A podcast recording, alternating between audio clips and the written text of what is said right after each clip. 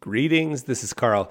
Now, I know, I know I've been on a kick lately about lifestyle businesses, but I I can't it won't leave me alone.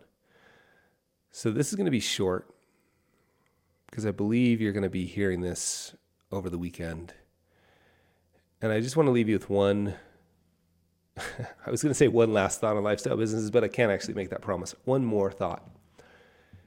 Every business, and especially every knowledge worker business. So if you are a financial planner, a CPA, an attorney, you know, if you're a knowledge worker, if you're a, a creative, if you're an author, if you're a podcast, every business is a lifestyle business. The question is what lifestyle are you optimizing for and are you doing it intentionally? Love both those questions.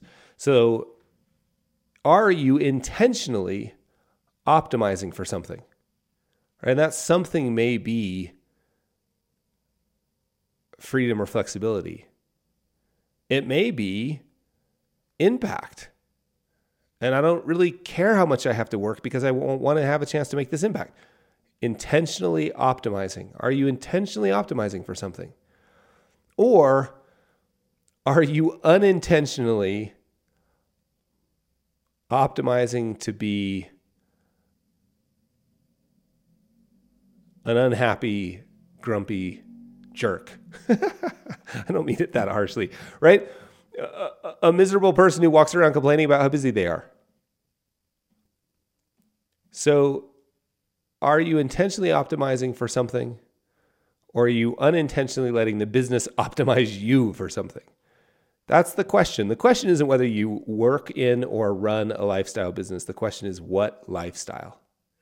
What lifestyle? I'm just going to let that sit there over the weekend.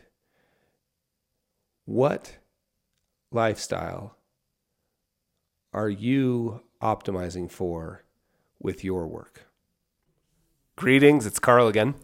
I hope you enjoyed that.